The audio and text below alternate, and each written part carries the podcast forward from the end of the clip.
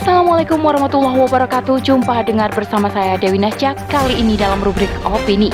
Dengan judul Koalisi Akankah rakyat kembali gigit jari? Oleh Umuhanan Tarik ulur soal koalisi ataupun oposisi bukanlah fenomena baru dalam panggung politik. Terlebih alam politik demokrasi memberikan ruang yang sangat luas bagi terciptanya iklim transaksional antar parpol Beberapa partai yang sebelumnya telah menisbatkan diri sebagai oposisi, kemudian berpaling dan berikrar sebagai koalisi, adalah realita yang sulit untuk dihindari. Selengkapnya, tetap di podcast Narasi Pos Media. Narasi Pos, cerdas dalam literasi media, bijak menangkap peristiwa kunci.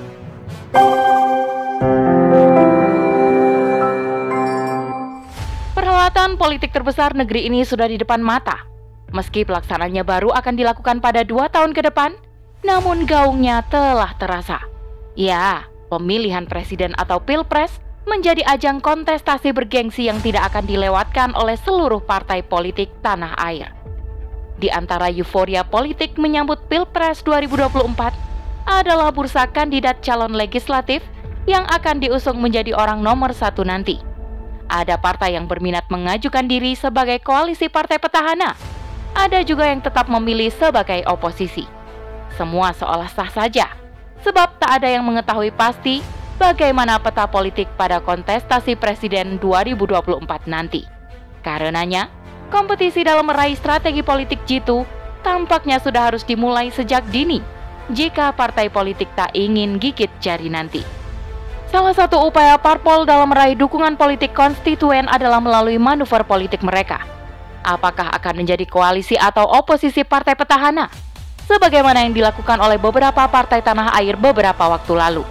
Diketahui, pada tanggal 29 Mei 2022, Partai Keadilan Sejahtera atau PKS mengadakan agenda milad yang ke-20. Agenda tersebut juga dihadiri oleh beberapa perwakilan partai politik lain, seperti PKB, P3, Demokrat, serta Golkar. Pada kesempatan itu, Sekjen PKS Habib Abu Bakar Al-Habsi mengutarakan adanya kemungkinan untuk berkoalisi dengan parpol lain dalam Pilpres 2024. Menanggapi lebih lanjut soal ini, Sekjen PKS menyampaikan keinginan PKS untuk mengusung pasangan yang berpotensi menang sebab PKS ingin berada dalam pemerintahan di periode berikutnya. Tarik ulur soal koalisi ataupun oposisi bukanlah fenomena baru dalam panggung politik. Terlebih alam politik demokrasi memberikan ruang yang sangat luas bagi terciptanya iklim transaksional antar parpol. Beberapa partai yang sebelumnya telah menisbatkan diri sebagai oposisi, kemudian berpaling dan berikrar sebagai koalisi, adalah realita yang sulit untuk dihindari. Bahkan tidak jarang, keputusan untuk bergabung atau berlepas dari partai penguasa dikumandangkan saat detik terakhir di tenggat waktu yang diberikan publik dibuat terbiasa dengan suasana transaksi model ini. Transaksi yang lekat dengan pragmatisme politik. Semua parpol boleh berpendapat, mengajukan penawaran dan menentukan calon legislatornya, tetapi adakah mereka menempatkan kepentingan rakyat dalam setiap keputusannya? Ataukah mereka hanya melibatkan rakyat ketika dibutuhkan dalam mendongkrak elektabilitas? Politik transaksional lumrah dalam sistem demokrasi, Politik dalam demokrasi juga berbiaya mahal. Tak aneh jika kemudian muncul istilah mahar politik, sebab kenyataannya dibutuhkan sokongan dana fantastis untuk bisa memenangkan kontestasi. Konon, dalam satu gelaran pilkada, seorang caleg dapat menghabiskan dana hingga 20 miliar hingga 100 miliar rupiah. Maka wajar, meski demokrasi selalu mengulang jargon lamanya, dari, oleh, dan untuk rakyat, faktanya rakyat tidak berada dalam fokus pengayoman mereka. Rakyat yang menjadi perhatian utama demokrasi adalah para korporat yang notaben kuat secara kapital. Kalangan inilah yang nantinya berkontribusi besar dalam menghantarkan para penguasa duduk di kursi kepemimpinan. Lagi-lagi, bukan rakyat yang akan menikmati setiap keputusan yang dibuat oleh parpol. Sistem politik demokrasi juga merupakan sistem yang batil Sistem politik ini lahir dari ideologi kapitalisme non-sekuler yang menjadikan manusia sebagai penentu regulasi dalam kehidupan.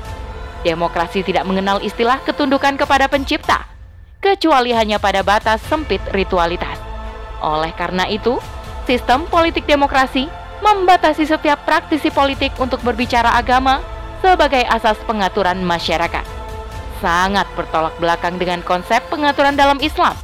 Syariat Islam memandang Allah Subhanahu wa taala adalah asyari atau pihak yang berwenang dalam menetapkan hukum. Islam tidak mengizinkan manusia mengambil peran untuk membuat aturan sebab itu jelas menyalahi kodratnya sebagai makhluk yang bersifat lemah serta terbatas. Koalisi sebagai manifestasi praktek demokrasi hanya mengedepankan kepentingan sebagian elit, bukan kepentingan rakyat. Adapun sistem politik Islam menempatkan rakyat sebagai pihak yang wajib untuk diayomi oleh penguasa, dijamin pemenuhan kebutuhan hidupnya, semata-mata karena itu adalah perintah Allah Subhanahu wa Ta'ala.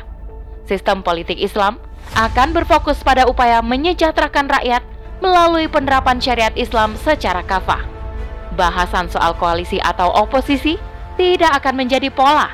Seluruh partai politik dalam negara Islam berperan melakukan kontrol dan evaluasi terhadap jalannya pemerintahan berdasar syariat Islam. Di sinilah kepentingan kita bersama untuk meluaskan kesadaran umat tentang kebutuhan pada pengaturan Islam. Jangan sampai rakyat kembali gigit jari karena ikut larut dalam euforia koalisi dan oposisi ala demokrasi. Saatnya umat melek politik Islam dan menjadi bagian dalam perjuangannya. Wallahu a'lam bisawab. Demikian rubrik opini kali ini. Sampai bertemu di rubrik opini selanjutnya. Saya Dewi Nasya undur diri. Assalamualaikum warahmatullahi wabarakatuh.